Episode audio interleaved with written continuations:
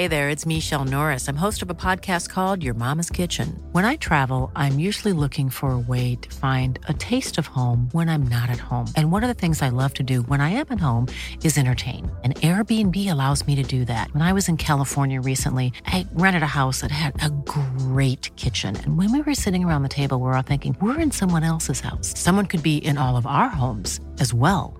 If you have a home, but you're not always at home, you have an Airbnb. Your home might be worth more than you think. Find out how much at airbnb.com/slash host.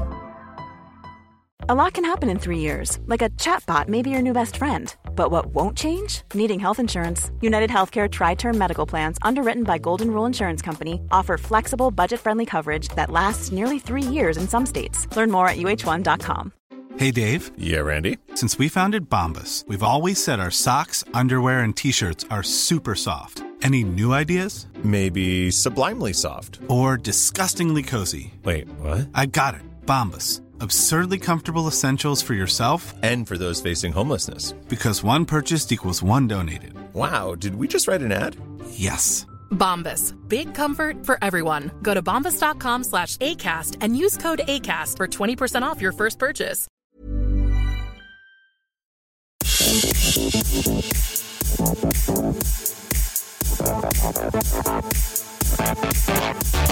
you. Hello and welcome to the Motormouth podcast with Harry Benjamin and Tim Sylvie. This is the place where we meet some of the biggest names in and around motorsport, chat about their lives and everything in between. Did you know that Motormouth is on Patreon? Yes, you can support your favourite podcast if you want, and in return, we've got some great goodies and bonus content to give you.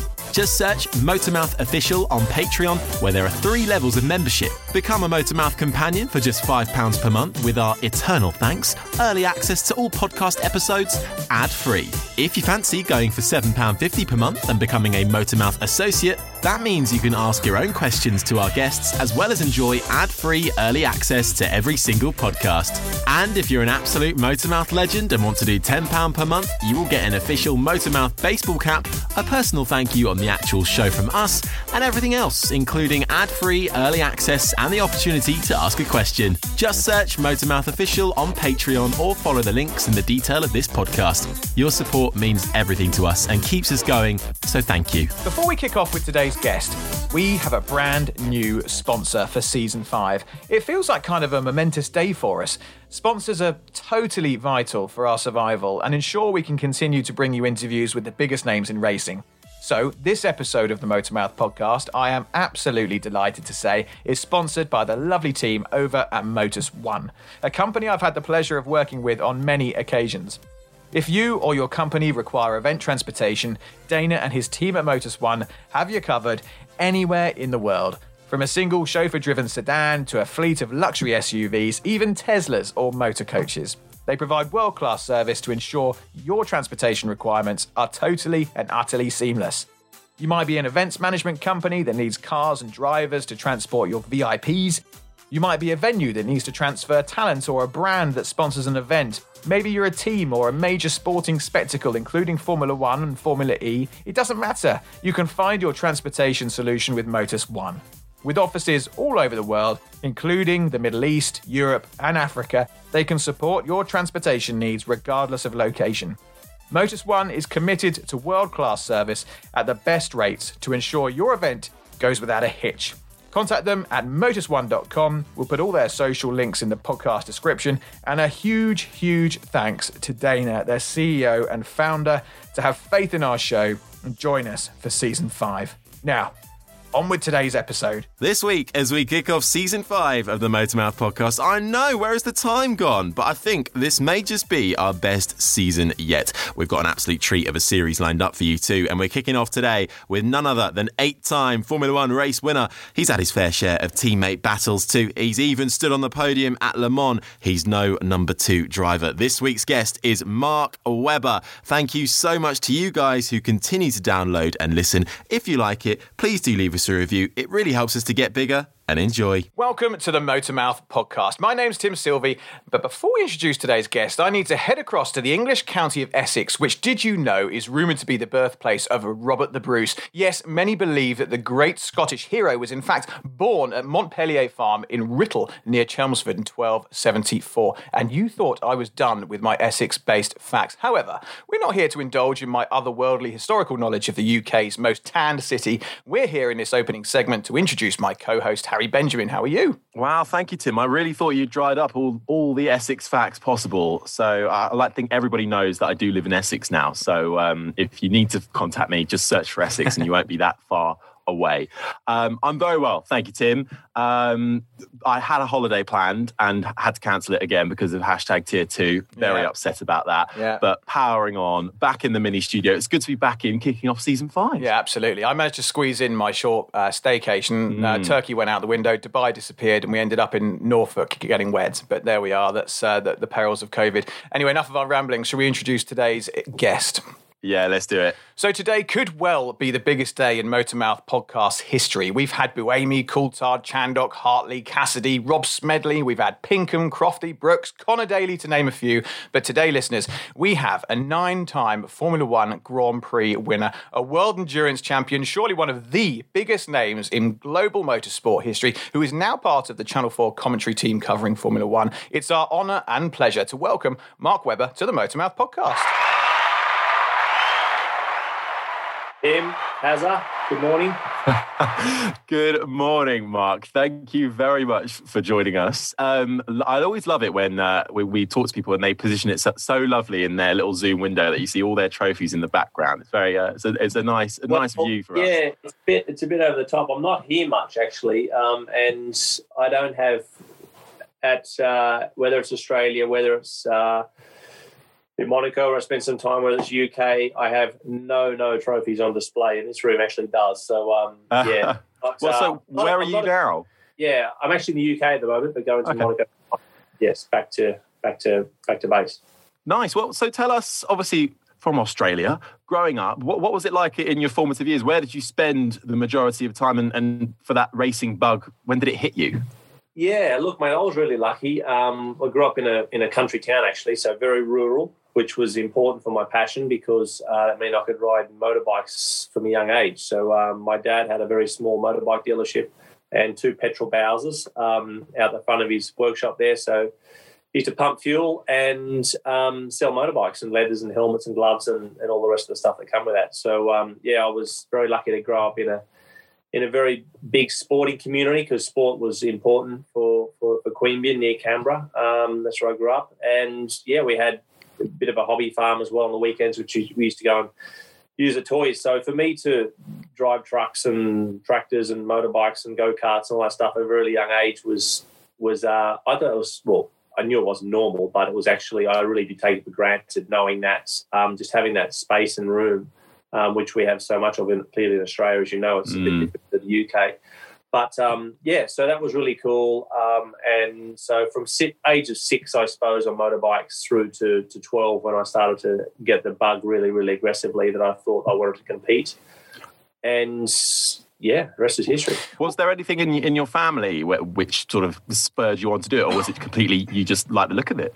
Dad loved uh, single seater racing, so um, he used to hitchhike to Warwick Farm, which is around a three hour hitchhike up to watch um, Jimmy Clark and Jack Brabham and, and Jack Jackie Stewart in the, in the Tasman series. Um, they used to come down down under in the in the in the winter, their summer, to race in New Zealand and Australia. So that was a really a big bug Mm. in a healthy way for my dad because he he was fascinated with these these heroes that raced the cars in the sixties and seventies. And but that's it. You know, um, no, my dad never competed. Um, he's a good driver, but uh, yeah, but he never, um, yeah, he never raced. So I was the first cab off the rank, and um, that was it. I was happy I'm not a son of. Yeah, yes. I suppose a lot a lot of people uh, don't really like that brush. I suppose it's two sides of that. Uh, what's Yeah. the word? Uh, lesser of two evils, I suppose. Yeah, but, yeah. um, Yeah. Great. What what was the Australian racing scene like in the in the junior categories in the nineties when you're working your way up through the sport? Was it a, was there a big scene there? Tell, tell us a little bit about that. Uh, yeah, pretty light, mate. To be honest, the go karts. I mean, it was competitive, but pretty thin fields. Like it was, it was I had to travel, of course. So I, you know, it was, it was all well and good being a bit of a legend in your, your own backyard, but you know, the go kart track, which was thankfully only you know about five kilometres from the workshop, that was another fluke in itself. So that was that was positive, but I, I quickly became quite competitive locally. So you need to travel um, and and race at bigger events in Sydney and Melbourne and whatnot. But I was quite big for karting as well. I was I did have a bit of a growth spurt, which was very frustrating. I was probably the only guy in the world that wanted to be a short ass. Um, but um, so and uh, I did for my whole career want to be a short ass and be lighter was, but it, it, wasn't the case. Does, does how tall are you? Yeah.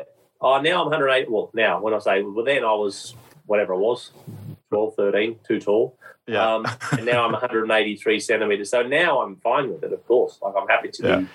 Well, guess what? I've got no frigging choice about it. Any, it, is, it is what it is, boys. But um, so yeah, I travelled. Um, Mark, how, how, how much of an impact does that have at, at karting at that stage? Because I've had this age-old argument with my wife, who claims she's a better karter than I am, and I'm like, well, that's just because you weigh nothing. Can I hmm. stand by that argument, or am I onto something? You can, but you're going to have to tell me how much your wife weighs. Well, she's probably like uh, she she won't listen to this, so I don't care. She's probably about oh god in kilos. I don't know. She's five. She, she's slim and five foot six. So I'd say she, a, sixty kilos, something like that. Yeah, mid fifties, yeah. 50, 60 kilos. Yeah. Yeah. Um, yeah. So uh, so what do you weigh? So I weigh, oh God, it's bloody kilos. So I, I, am 13 stone 12, whatever that is in kilograms. Yeah. Okay. So yeah, you're definitely heavy then. We know that. that so yeah. it's not going to help. Yeah. So um, yeah, no go karting.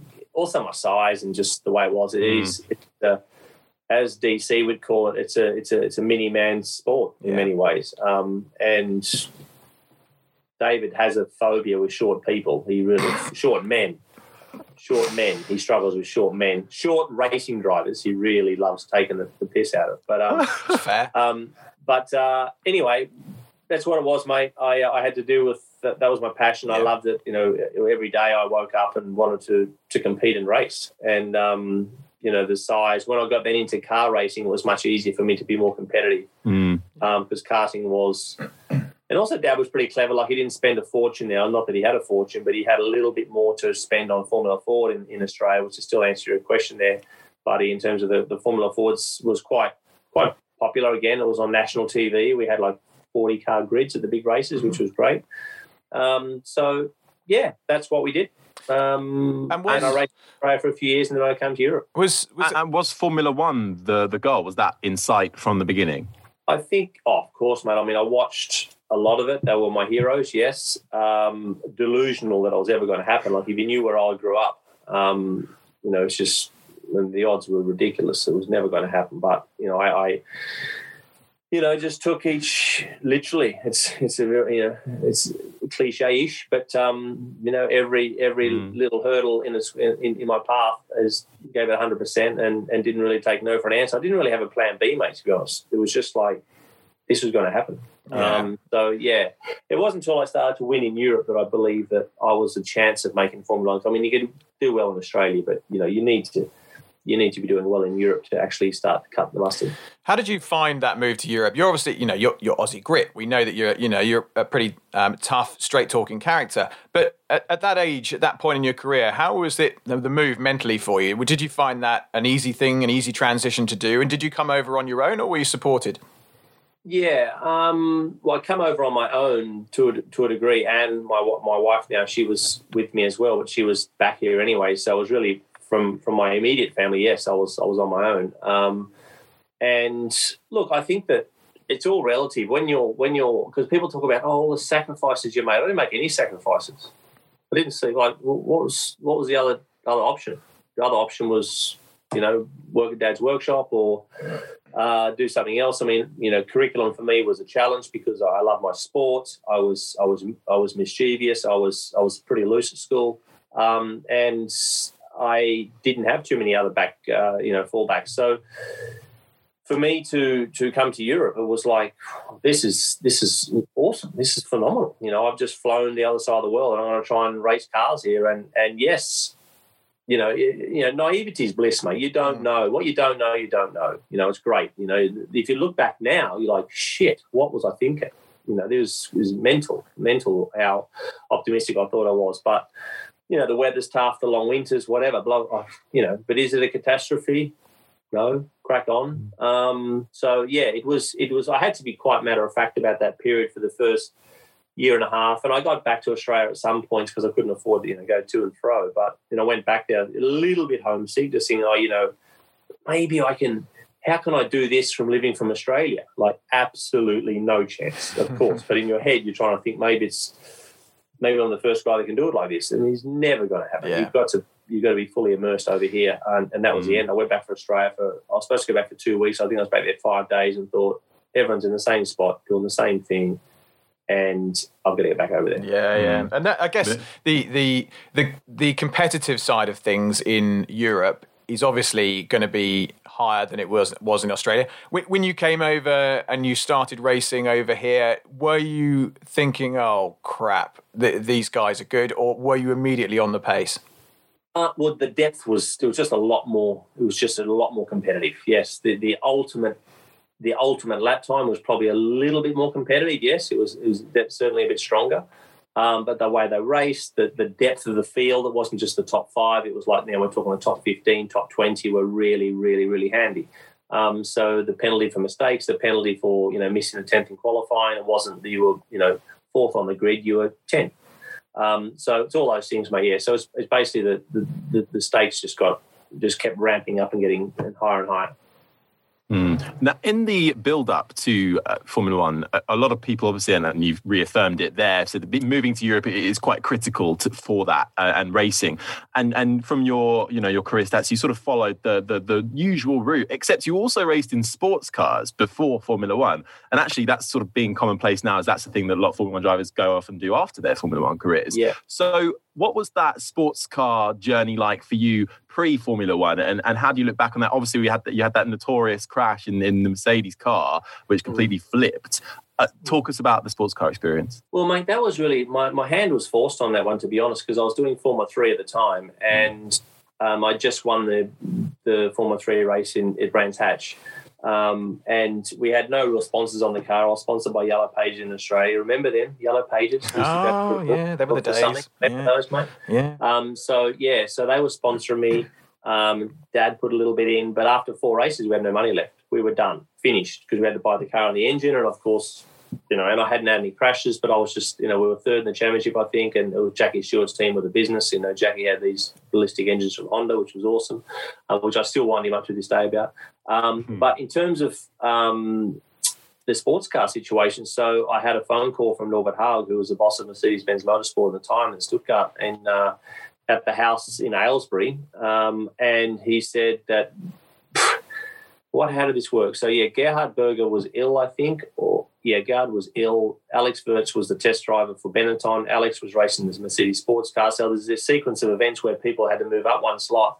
And naturally, I had to move up 18 slots. It's like, well, mate, what are you ringing me for? Like, I'm doing Formula 3 now. I was doing Formula 4 six months ago. And now you want me to drive this CLK, you know, friggin' V12, 7.4 litre, 680 horsepower weapon. I'm like, well, this is a bit early, I think. Um, but we kept conversation going, and I said, look, I'd love to do a test, and I'd love to stay in touch. I mean, clearly, it was a great opportunity for me.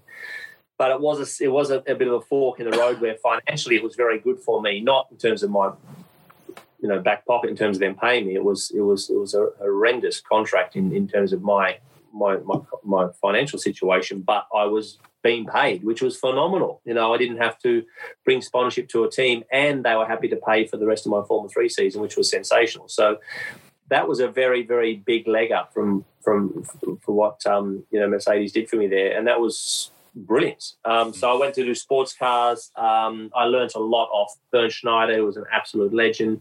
I did a lot of tyre testing for Bridgestone. You know, all these basic things um, that you, you you you I had exposure to at that age was tremendous for my Formula One career because I had to learn, you know, of course, from Formula Three to those types of that type of technology using um, telemetry, all those type of things were was great. So it was mm. in in essence, it was a it was a very very productive move for me financially to have to not find any more sponsorship anymore because I only had to find sponsorship for basically 16 months in Europe. So I did the first year of wow. Formula, and then I had I had I was I was off the hook uh, in in in May in my in my second season in Europe. So otherwise, it was of course all over. I mean, we did not Yeah. have we didn't have the firepower probably to well, who knows, but um, Well, you, you had one of your one of your sources of funding. Um, we read was through a man who I despised. I'm not afraid to say it in my teens because he was the guy who terrorised uh, the England rugby team's backline. Yeah, fantastic stuff. Oh, Yeah. honestly, it,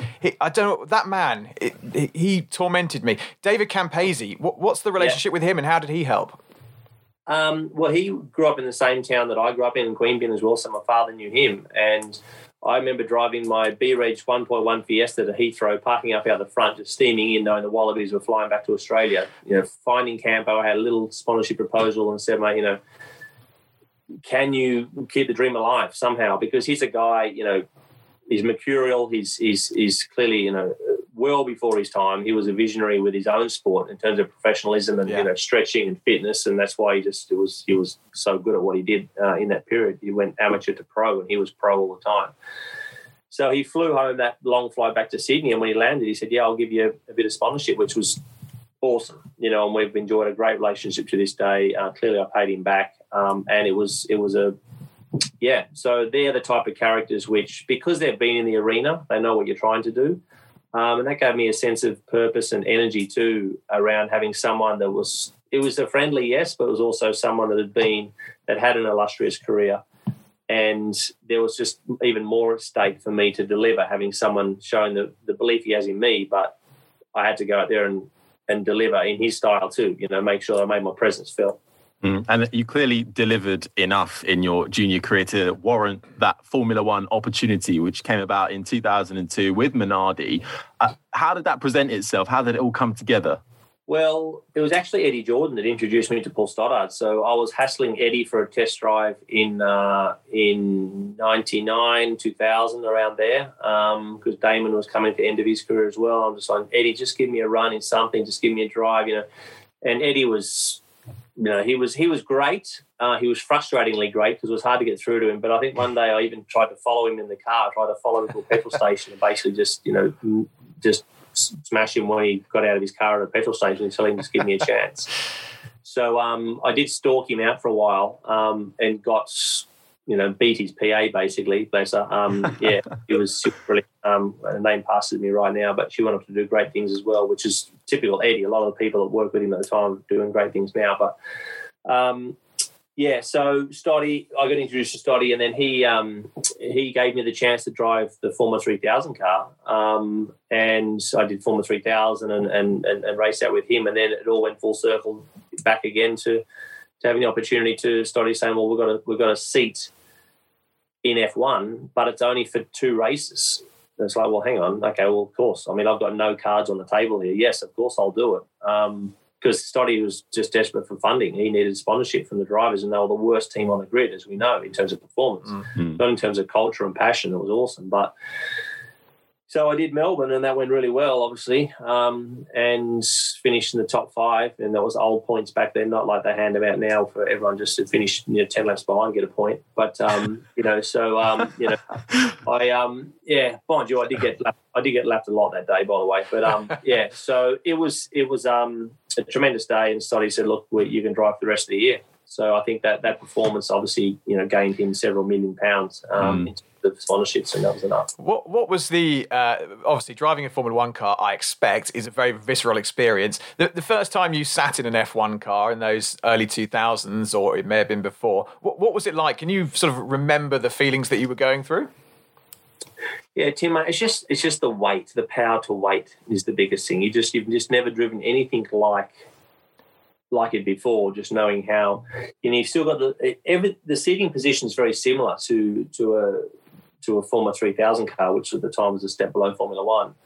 Um, even though in Formula three thousand, then you had a gearbox, so you had three pedals, you had a you had a clutch on the floor, not on the steering wheel.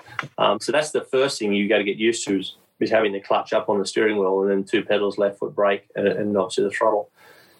But ergonomically, it's a, it's not a big departure from what you're used to. But you you just leave the pits and you're like, and you just feel like this thing is just it just weighs nothing. Is just so light and the power is immense. So you're just having to the frame rate of you, you know, the, the calibration of accepting the new speeds. Uh, you know, the first half an hour is a real insult on your on your senses. You know, you just got to really get used to.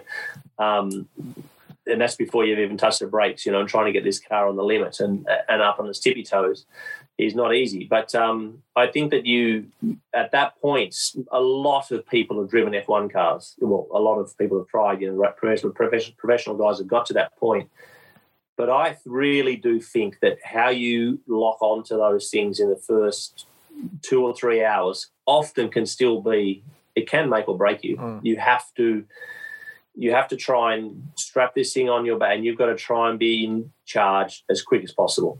And I think a, lot of people can't do that. Mm. It's just something. It just it's just quite overwhelming. They never quite get ahead of the car. Yeah. It's always the car is ahead of them. But if you get ahead of the car, then you start to be in charge of it. Then you can start to give correct feedback, and then you start to get on the right curve of what I'm actually doing here. Because if you come in just punch drunk, going, you know, how's the run, mate? What would you like to do with the car? And it's like, well, actually, mate, the car's still driving me. You know, I've got no idea mm. really what I'm. You know, so it's they're big moments to drive an F1 car for the first time, mate. Yeah, huge moment. Yeah, mm, I suppose that's why there are, well, to this day, there are only 20 odd drivers that make it to uh, the grid each year. It seems criminal to skip over parts of your Formula One career, but there is so much.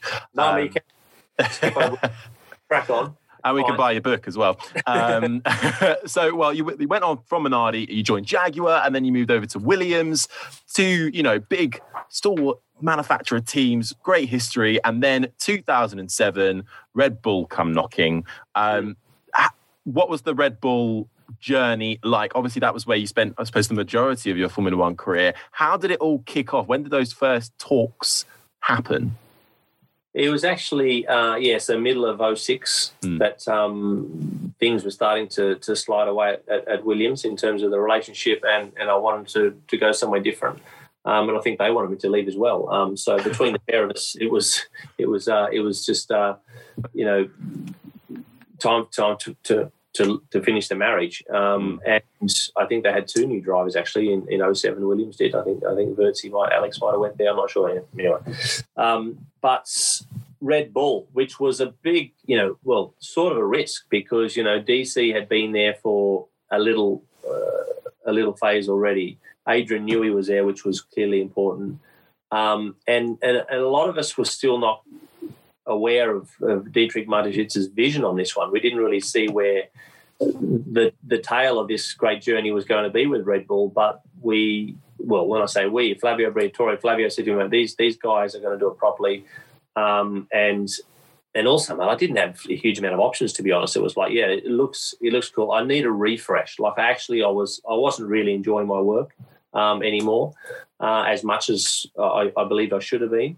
Um, and then I went there and it's like, my God, this is like such a breath of fresh air. I really started to enjoy it. And um, so, yeah, and then, and then it just kept the culture, the, the sort of, we jagged a few podiums and then it just kept improving the scenario when the regulations come Adrian's way. He could design a car around the terms that he wanted as well. Mm. Um, and that Could you sense the, the success and the vast success that was to come when you first joined?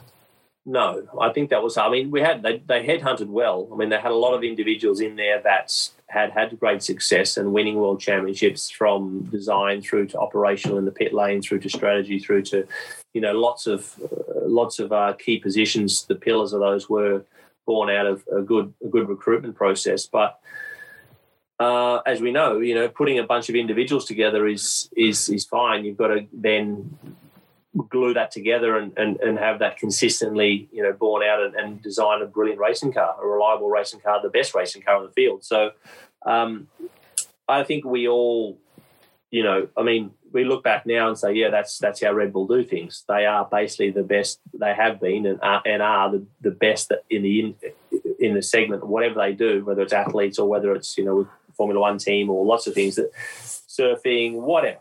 They've done mm. so many extraordinary things, um, and the brand grew with F1 in parallel. Right? It was like it was it was together. So that was bloody awesome. Yeah, it's an incredible brand. And like you say, the brand grew with it. I think that was a classic, a really good case of successful Formula One sponsorship. A quick interruption of the show to remind you to check out our season five podcast sponsors. Motus One, the event transportation company. Motus One is the industry leader in complex transportation management. From hospitality, talent, production crews, VIPs, and artist transportation, Motus One's team have you covered. They've also just launched their leading edge cloud based event transportation management system, Motus Ride. Now you can manage your entire event transport program digitally, making bookings, allocate rides, create approval processes, see reports, track costs, and loads more. Head over to motus1.com and hear how they can support your event transportation needs.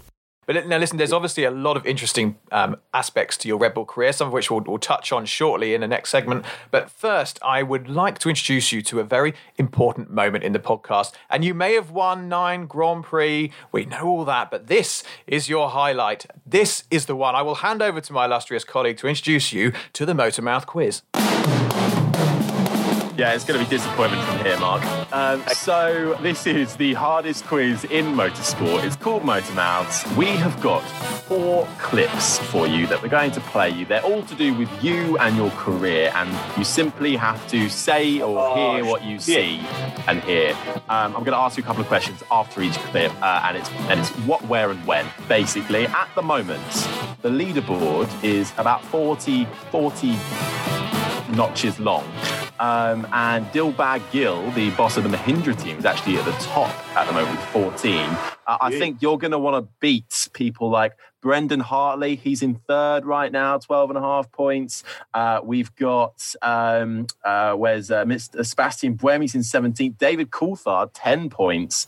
20th uh, position, though. It's, oh. it's, really, it's a competitive leaderboard. So if you can get, mm. I'd say, I think, well, let's aim for 10, and then, then you can beat DC, and then anything Beautiful. above that. So how many questions are there? There are four questions and oh, one okay. bonus. Righto. Each question uh, is worth three points, and the bonus question is worth one point. Are you ready to hear your first clip? Yeah. Okay, play it, Tim. Here it comes. Go to retirement. I'm vomiting. I'm vomiting. I'm going to drive. Understood. Okay, so what's going on there, Mark? Yeah, so I'm vomiting in my helmet. I'm in Japan. Fuji. Uh, 08. Oh, yeah. oh wait, oh so, oh, yeah. okay. And I'm going to give you the benefit of the doubt on that yeah. one. That's yeah, three points in the bag. There were so many. We, we put out on our, our Instagram, um, people, to, uh, some fans to ask you questions. So many people want to know what it was like chucking up in your helmet while doing a Grand Prix. Yeah, it was pretty average. Um, I, I, had um, I had well food poisoning the night before, um, and I even before I went to bed, my tummy was getting a bit, mm. bit tight. I'm like, okay, this is interesting. And then like three or four o'clock in the morning, I'm like, I'm up, and it's just like you know, it's it's on. Um, and I it was pouring rain outside, which doesn't really much much of the story, but it's just like it's gloomy. Like when you got mm. food poisoning, it's gloomy. You're outside going, yeah, this is going to be. So I got to the track and I spoke to Christian, only Christian. I said, to Christian, I'm not feeling that great, but if you could ask Bernie, no, I don't want to do the driver parade. I just need to get some fluids in if I can. And he said, yeah, no worries. Bernie was cool with that. So I just stayed in my room and tried to get some fuel in, get some energy in my, get some calories in because I'd have to do the race. And this is where the body's amazing because it, you know, it was I was just starting to hold stuff down, and I went to get ready to get in the car on the grid. So I'd taken the car, car to the grid. I got out, and not, none of the team members knew that. I didn't tell any of the team because I don't want, like, it's not their issue. It's my issue. I've got to deal with it. Um, and Christian knew, and like, it's up to him who he tell, tells, but I've told him, you know, just to keep it confidential. So before I'm about to put my helmet on, the body just goes, "You're about to do something for two hours, aren't you?" And I'm like, "Well, probably in my head, yeah." So this got this. There's two voices in my head going, you know, you're about. So I'm just about to put it on, and literally just on the grass. I'm like beside the track. I'm like going again on the grass, and I think and all the Renault engineers and the, and the guys like, God, Mark's a bit nervous today. He looks a bit. so, um, yeah, anyway, so I did, I was very sick before I got in the car. And then, yeah, and then sitting, the biggest thing is, is vomiting sitting upright. that is not easy. So, next time, if you want to try it, just uh, pull the balaclava on, put a helmet on, sit up, sit in your chair, give it a go. Oh, wise words. Great advice there, Mark. Thank you very much. Either way, it gets you three points in the bag. Uh, we'll move on from uh, sick chat to clip number two, please, Timothy. Here we go.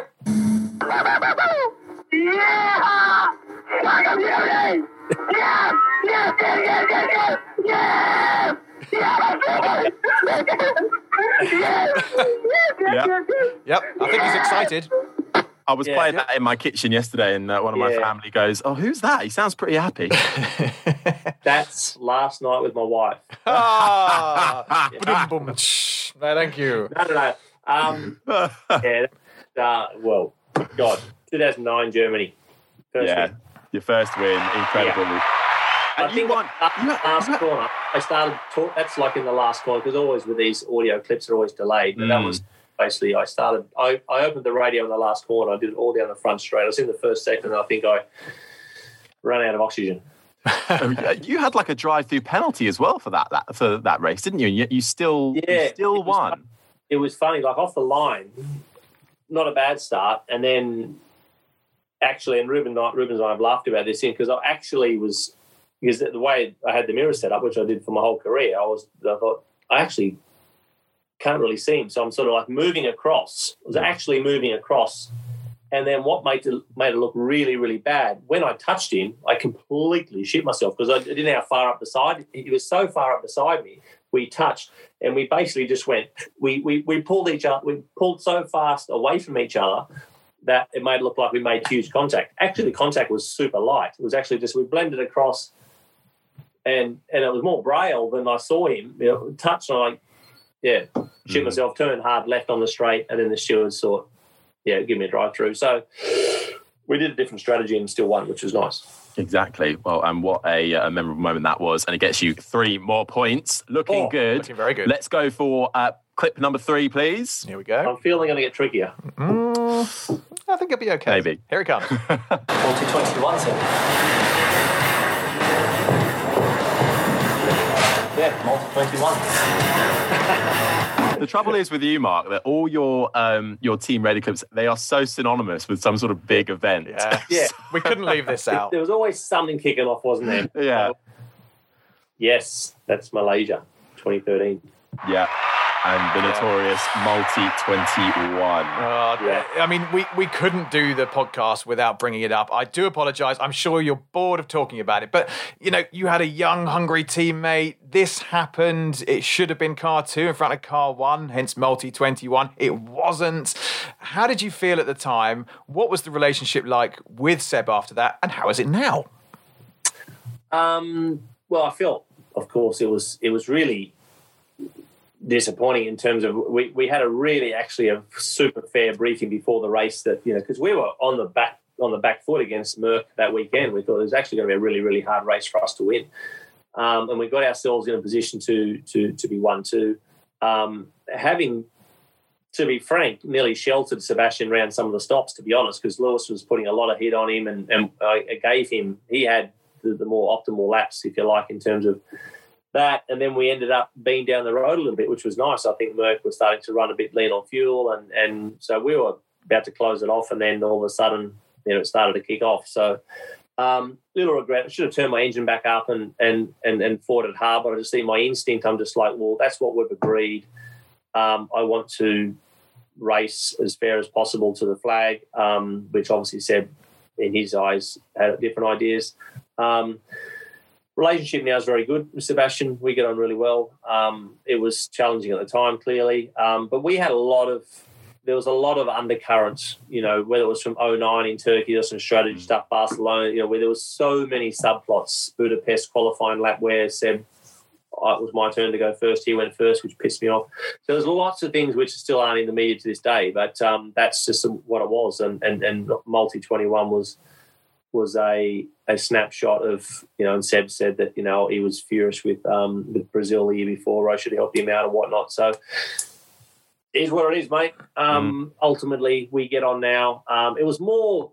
I'd made my decision. I'd signed for Porsche by then. I was gone Yeah. anyway, so I was I was I was out of there. Um, but um, yeah, it was it was uh, fruity times. Yeah, absolutely. Um, Yeah. Well, you're doing pretty well, Harry. Should we move on to the final? Well, final radio clip. And This then- is your final radio clip before your bonus question. Slightly harder. if you get another question. three, you're looking to absolutely smash DC out the park. So let's go for Good. clip number four. Here we go. Fantastic, guys. Not bad for number two driver. Cheers. Punchy. Yeah, yeah, that was another another weekend. Um, yeah, 2010 British Grand Prix. Um, yeah, so yeah, we had some equipment issues in the build up to that race, and um, yeah, so I wasn't feeling best pleased in the build up, but um, yeah, got a brilliant start for once, and um, did the job. And unfortunately, Sebastian got a puncher the first corner off Lewis because I might have went through the first corner a bit slower than I needed to, um, and. Uh, yeah, that was that. Um, and I've got that car. I have. Oh, I- Oh wow! Kept that car. Yeah, so it's good. Uh, was that the um, the Grand Prix where I can't remember, but uh, there was a post race press conference where obviously something had happened, and you have a, a lengthy glass of water and then slowly smash it right down onto the table. That was the press conference. Yeah, that was the press conference after quali because I was furious. oh yes, Seb got by like half a tenth in qualifying, and um, I just said they should ask the team, you know, whatever. So that was yeah. Oh, that was that. just- But uh, my head had quickly. My head was already in Sunday by that point. Yeah, no, I just loved that it was the power move that got me. Okay, three more points on that. You're looking good. Here's your bonus question. Now, this is where it gets a bit tricky for you. Um, how many points did you achieve in your final F1 season? And if you get within 20, you can have the full point. Oh, we've got Jesus. it. We've got Okay. it. Um, thirteen. God.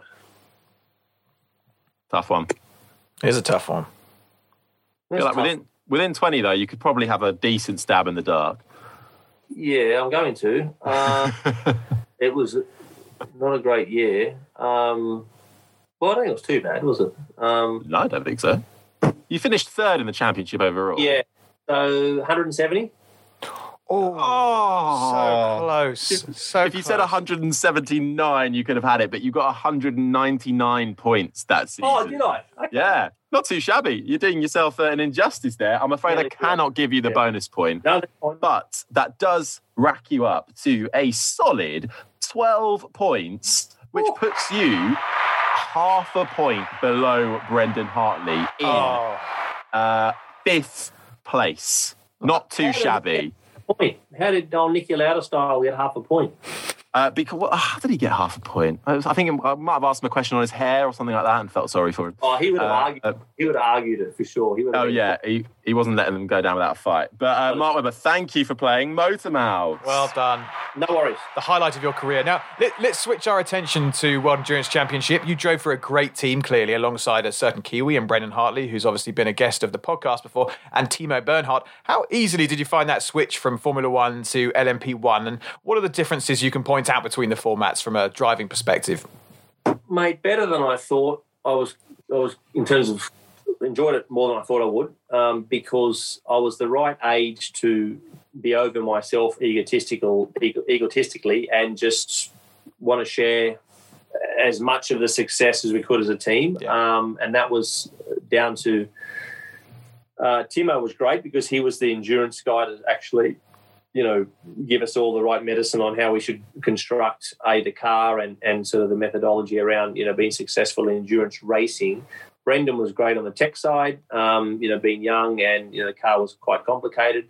And I just did a bit of driving really. So it was pretty easy for me. Um, but I really enjoyed it. We had a good time. Um, you know, the team was brilliant in, in terms of its inception, in terms of, you know, building the team together, a lot of different cultures and nationalities. Yes, we had a great budget, but you've still got to go out there and beat Audi and beat teams which are, uh, are very organised.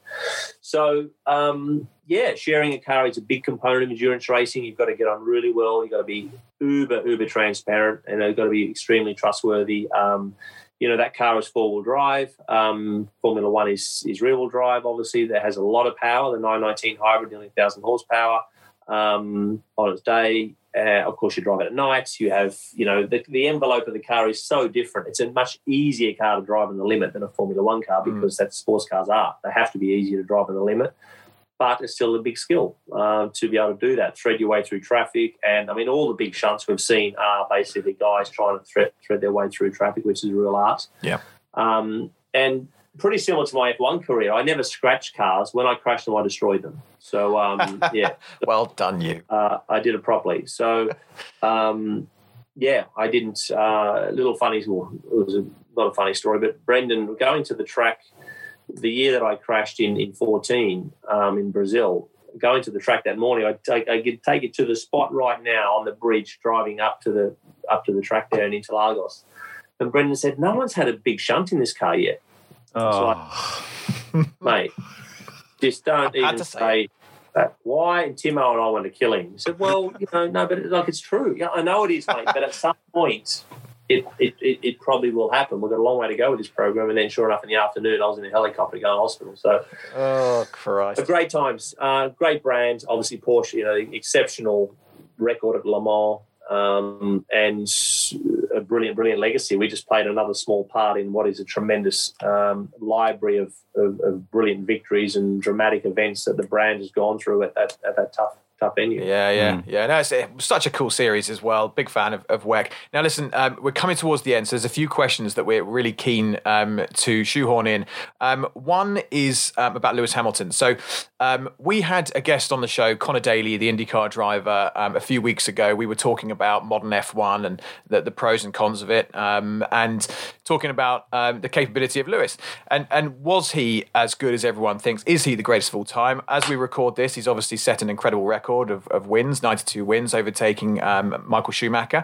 But Conor Daly, one of the things he said was, You put me or half of the uh, IndyCar grid in that Mercedes, and we will be as quick as Lewis Hamilton. Agree or disagree? Absolute bullshit. I thought you might say that. As quick, I mean, yeah. There's a lot of guys out there, so give me that car and I'll do the same job. Well, they they just won't they won't do the same job. He is better than them. Um, and they're delusional to think that that's like that. I mean, it is, and it's down to there might be a lap in testing. Yeah, I was like Kovalainen every now and again was there, or whatever. You know, with Michael, Eddie Irvine, yes, every now and again they were. But you know, Roger Federer every now and again does serve a double fault, doesn't he? Or he does get beaten in a in a match in round two somewhere as whatever. Consistently, these guys are on another level. They just if it's raining, if it's a qualifying lap, if it's mixed conditions, if it's a short session, if it's a if it's a tough long Grand Prix in Singapore, if it's Malaysia, if it's a heat, if it's whatever, they will find a way to graft out a win. Um, and I have a lot of respect for Conor Daly, um, but like me, he's not as consistent as these, as these guys. Just he's just not. Um, and they uh, when I say they, it was Michael Lewis, whatever you think about the Jackie Stewarts, the Lauders, the Prost, the, the Fangios, or you know the greats of our sport centres. I mean, Senna was, you know, he was probably the fastest, wasn't he? I mean, like, it's, it's, hard to know. I never raced him, and I've, I've only spoke to people that work with him, but um, he was extraordinarily quick. And, and was he quicker than Lewis? Probably yes, but um, was he was he more complete?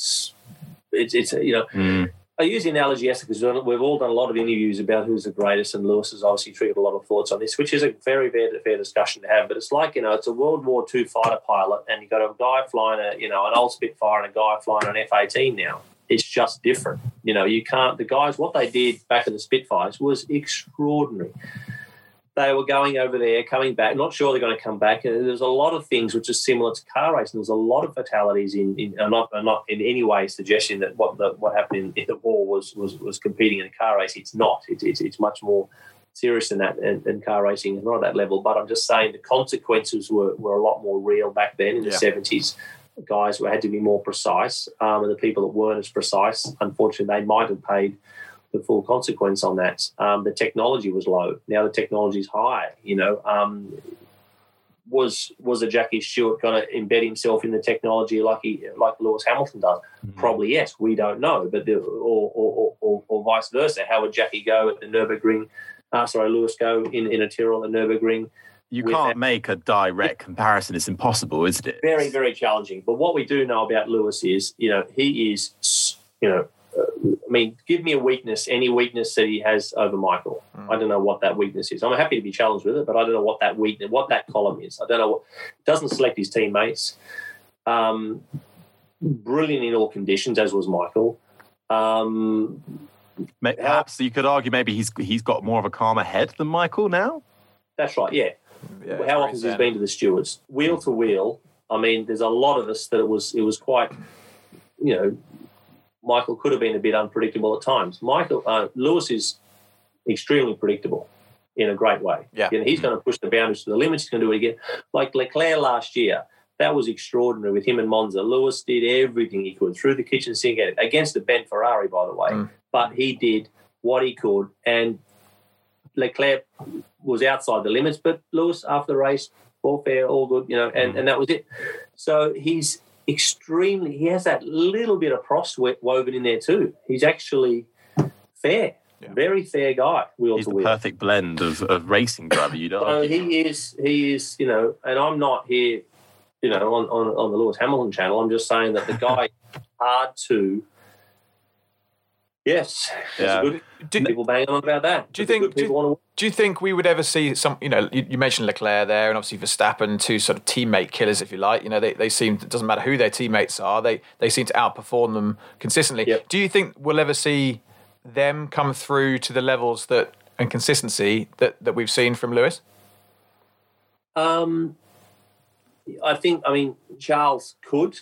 Uh, I think that he's got that just that little bit more composure than, than Max. Um, we know Max is again. I mean, I Max Verstappen is so good for our sport, and he's all three of those guys are, are, are, why I still. By the way, I didn't watch the race on the weekend, but um, I still watch. I watched the first few laps, and then it starts to calm down. And so, yeah, I watch it because of some of those guys. Um, and Verstappen is still we still see that that that you know that sort of rush of blood and that that sort of uh, the, the the composure factor is still coming, um, and they will. But what's interesting on the record front is with the change of regulation in 22, mate. If we have a, a more spread of results, um, then those records are going to be hard to beat, Mm. um, and that's maybe a possibility. But it's hard to put a budget cap on culture. You know, if you've got the right people ultimately, we saw Toyota all those years ago come with a billion euros and Yeah. and they, they, they couldn't win a chook raffle. Yep. You know, so, Mm. yeah. Now, before we get on to our final three questions uh, that we're going to chuck at you, I just want to get your thoughts. Obviously, as an Aussie driver, I imagine you have a, a one eye on Daniel Ricciardo at all times. Um, what are your thoughts on him and his season at the moment, and obviously moving on to McLaren next year? And then, are there any uh, young Aussies we need to be on the lookout for? Really, you don't know about Oscar Piastri? Yeah. I mean, I absolutely do, but I was hoping you'd lead me there. Um, Daniel's been one of the best performers this year. Uh, I think he's driven really, really well, um, and I still see it as a bit of a waste for F1 that he's he's in he's not at the front week in week out. You know, we, we need those type of characters. Uh, he he brings a lot to the sport. He's he's brilliant on Sundays. Um, naturally, you know, is there another tenth in qualifying? There might be um, from someone else, but is he on Sundays? Wow, Daniel is his top draw, um, and that's you know it's a real shame that that he's that. You know, I still wanted him to stay at a Red Bull, and I think that would have been some some great times um, in the last few years. And but I'm, I'm, I think the, the the the McLaren move, you know, with with the Merc in the back, could be could be a nice little move. Um, as long as they, you know, again go again. I think James James K James Key sorry is his first real car, big you know the big you know in terms of the concept. Um, Twenty one will be his his baby. So hopefully they design a, a weapon. I know there's a lot of carryover from from from this year. Anyway, it's pretty static to a degree, so they can't change a huge amount. But there'll be some things they can. So yes, I'm optimistic, mate. I hope that he can do a great job there. But we're still talking about on the fringe of podiums, you know, um, and that's yeah, it is what it is. But I think I think we all know Daniel's capable of more. Mm, absolutely. And then, as we mentioned, Oscar Piastri is uh, uh, the next one to watch, I suppose, of Australian hot talent, absolutely dominating the junior formulas and showing real good pace. When do you think we, we can see him in, in F1 and where do you think his chance will come, if it will come? Yeah, um, we had a great year in F3, as you say, this Mm. year. He won that in his first season. Um, very calculated, very measured. It was a tough season for lots of all the guys because it was pretty condensed. Um, and he had a few, you know, they all had different technical technical challenges here and there. Had a few stewards things here and there as well. So ultimately, he did drive a very smart, clever championship and got the job done. Um, he's testing this Friday in the F1 car in Bahrain, which is awesome. He's going to drive the um, RS18, which will be a big moment for him. That's going to be his first half an hour, as I say, that sort of frame rate moment. So I'm really proud that he's going to go through that. Um, and then Formula Two next year. So undecided which which team yet, um, but I think that he's he's um, got the eye of the tiger, a real dark horse. You know, he's actually just you know he just he sneaks up on you, just gets these results, and he's like, well, you know, it's not. Um, you know, the car's always straight, comes back. You know, I mean, touch wood. Again, we just spoke about the Brendan Hartley story, but he he's very he's very um, measured Mm. with how he how he goes about it and very analytical. And I think that he'll he, he's got a very very bright future because he's hard to ruffle, and um, that's that's a great thing. That's a great quality to have to have that level of composure at, the- at this age. And the speed, you know, he's he can he can dissect the race in his head very very well, and he executes on that well. Mm, Sound- well, there's some exciting, promising. huge new talent coming through in the next few years to add to the already incredibly young grid, I suppose, that's happening. Um, okay, final three questions for you, Mark, and then we will let you go. Um, Tim, do you want to kick off with the first one? Yeah, sure. What's got you excited at the moment? Um, excited at the moment. Um, riding my motorbike actually. What have you got? Um, I've got a BMW 1250 adventure bike. Yeah, GSA. So yeah, that's that's uh, that's cool. I love taking that out. Um, and on the weekend, I'm in Austria doing some good stuff over there. So yeah, I've got some. Yeah, hobbies. I like my I like my recreational hobbies, mate. Um, they keep me they keep me uh, they keep it real. And Oscar, of course, is you know. I guess it's it's exciting to see what, what he's going to do in the future. Harry, Oh, did you want a, did you want a, a racing answer? or you no, want a person? no, it could be anything at all. Yeah. Okay. Right. Yeah. Well, of course. Yeah. I mean, Oscar. I mean, some of the youngsters coming through is great. Um, I'm more excited about that than the current grid because I mean, a lot of those guys I race, so I don't really, you know, not excited about those guys too much. Um, but uh, yeah, it's it's good to see the Charles of these worlds and, and Max and. Um, of course, and you know Lewis doing the record and all the rest of it. Um, but yeah, and also MotoGP. I have not. I've been so bad this year at following that. It's been such a great year to follow it. I hear, but um, with Valentino not refiring and, and, and Marquez out, um, I really haven't had the urge, unfortunately. Yeah, we need to get a MotoGP rider on the show, Harry. That's a priority. No, no. Uh, over we, to you need for to, we need to follow it more. Um, if you hadn't of become a racing driver and gone on to achieve all you've done, what would you have done? Um, probably, I did my plumbing, plumbing apprenticeship. Oh, right. So, um, yeah, so that was pretty invigorating. Um, and then, and yeah, so that was my backup. I mean, whatever. Yeah, Yeah. I mean, Well, there, as you said, there was no plan B, I suppose, and then you No. don't you don't No. need you, you can't have a plan B if you're going to make it. No.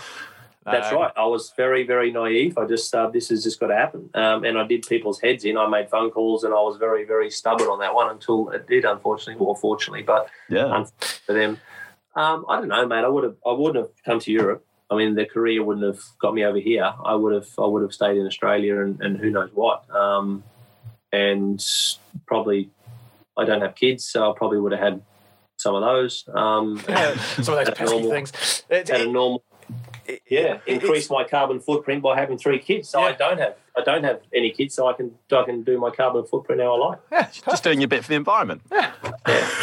Uh, final right. question. Final question for you, Mark, and uh, it, it is: What are you scared of? And this could be anything. We've had some weird and wonderful answers on this. Very. What's weird the answers. weirdest one you've had? So the weirdest one we've had a few, but I'd, I'd say Crofty was was up there. He's got a weird phobia of tea bags. We had another one who's got the same phobia as me, which is this fear of tiny, tiny, tiny holes um, that could it just makes my skin shiver. Even now, I'm starting to feel weird about it.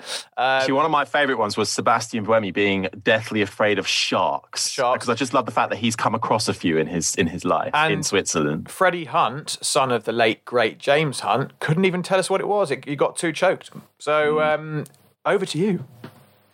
Yeah. Um, these have both been quite late later in my life. I mean, I'm halfway now. If I get to 90, I'll be happy. Um, so I was definitely not um, claustrophobic when I was young. You know, I used to get in all sorts of you know tiny areas and cupboards and and, and boots of cars. I, my, actually, my dad used to pick me up from school. I used to get in the back of the in the boot of the car. He used to drive me home in the boot of the car. You know, so um, I used to thought that was awesome. Now I'm not. I don't know if it's because I've had so many racing environments where I've got all the gear on helmet, Yeah. I've got mechanics in there, right? So I'm not. I'm not big on tight spaces anymore, or getting Ah. myself put into a position where I can't really move too much. Um, so that's that's a that's uh, oh, that's pretty normal. I mean, a lot of people have, but the weird one is cotton wool. Whoa! Hang on a second. Hold on Yeah. there. So, Yeah. cotton wool. Take us through that. Yes. So I don't like the tearing, like pulling cotton wool apart is a weird. It's actually a weird thing. I kind of know what you mean. Yeah, I- it's just isn't it so bizarre? Like I can deal with a lot of things, and I have dealt with a lot of things, but actually, just the the the the, the pulling apart and the feeling of of that weird, it's just just That's bizarre. that's a how you one. can hate something. You know, like I'm not scared of snakes and spiders, and you know, I'm, there's a lot of shit that I should be scared of, and I'm not. But and I'm not scared of cotton wool. I'm not saying that. I just hate. And if it's wet, you know, of course it's fine. It's lost all of its firepower against me. It's gone. the kryptonite has failed. Cotton wool in an enclosed space, and that is the Achilles heel of Mark Webber. Uh, I it's, think no, it, it's a thing. It's a thing. It's I can- called. It's I called. can do- Sid, it's called Sid Sidonglobophobia, fear of cotton wool. But it's a very long word. I'm not pronouncing it right. It's an Yeah. actual thing. no, it's it's. I can I can do what I want with it, but just pulling it apart, I just. I mean, I can do it, but it's just like it's just. it's weird. I don't like it. Michael Jackson had it. oh, Bullshit. Yeah. wow.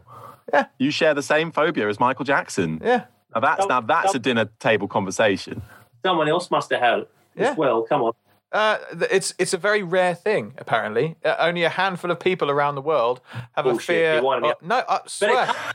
it, it, it happened late as well. Like it's. I mean, I can do it. I could probably get some now. uh, You know, I've got a Christmas thing. I, I don't know why I've got a Christmas thing. I want to see this. Just just hanging around. Look, it look, looks look. like uh, nearly. Oh. Oh, Nearly looks like wool, but it's not. But anyway, What a way! What a way to round off um, the podcast. I love that. That's up there. Absolute insights there from Mark Yeah. Webber. Um, thank you so much for joining us on the Motormouth podcast, for giving up your time. It's been an absolute pleasure to, to no worries, uh, chat all the way through your career and more and get your thoughts on the latest happenings as well. Mark Webber, hopefully we get to chat again soon. Uh, good luck for the rest of what's involved in your year as well, and hopefully uh, we'll see you again soon.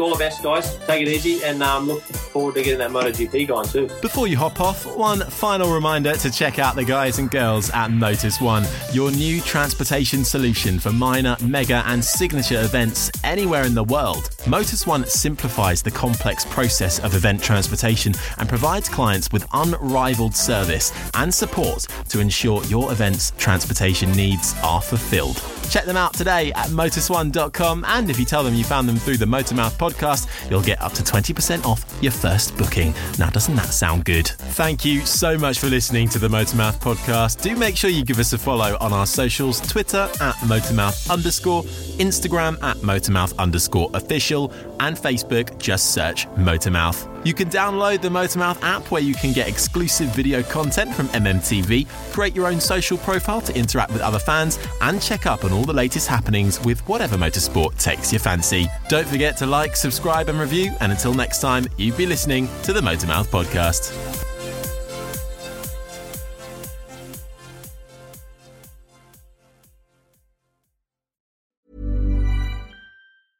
Even on a budget, quality is non-negotiable. That's why Quince is the place to score high-end essentials at 50 to 80% less than similar brands. Get your hands on buttery soft cashmere sweaters from just 60 bucks, Italian leather jackets, and so much more. And the best part about Quince, they exclusively partner with factories committed to safe, ethical, and responsible manufacturing. Elevate your style without the elevated price tag with Quince. Go to quince.com slash upgrade for free shipping and 365-day returns. Hi, I'm Daniel, founder of Pretty Litter. Did you know cats tend to hide symptoms of sickness and pain? I learned this the hard way after losing my cat, Gingy. So I created Pretty Litter, a health monitoring litter that helps detect early signs of illness by changing colors, saving you money and potentially your cat's life. Pretty Litter is veterinarian developed, and it's the easiest way to keep tabs on your fur baby's health right at home. Go to prettylitter.com and use code ACAST for 20% off your first order and a free cat toy. Terms and conditions apply. See site for details.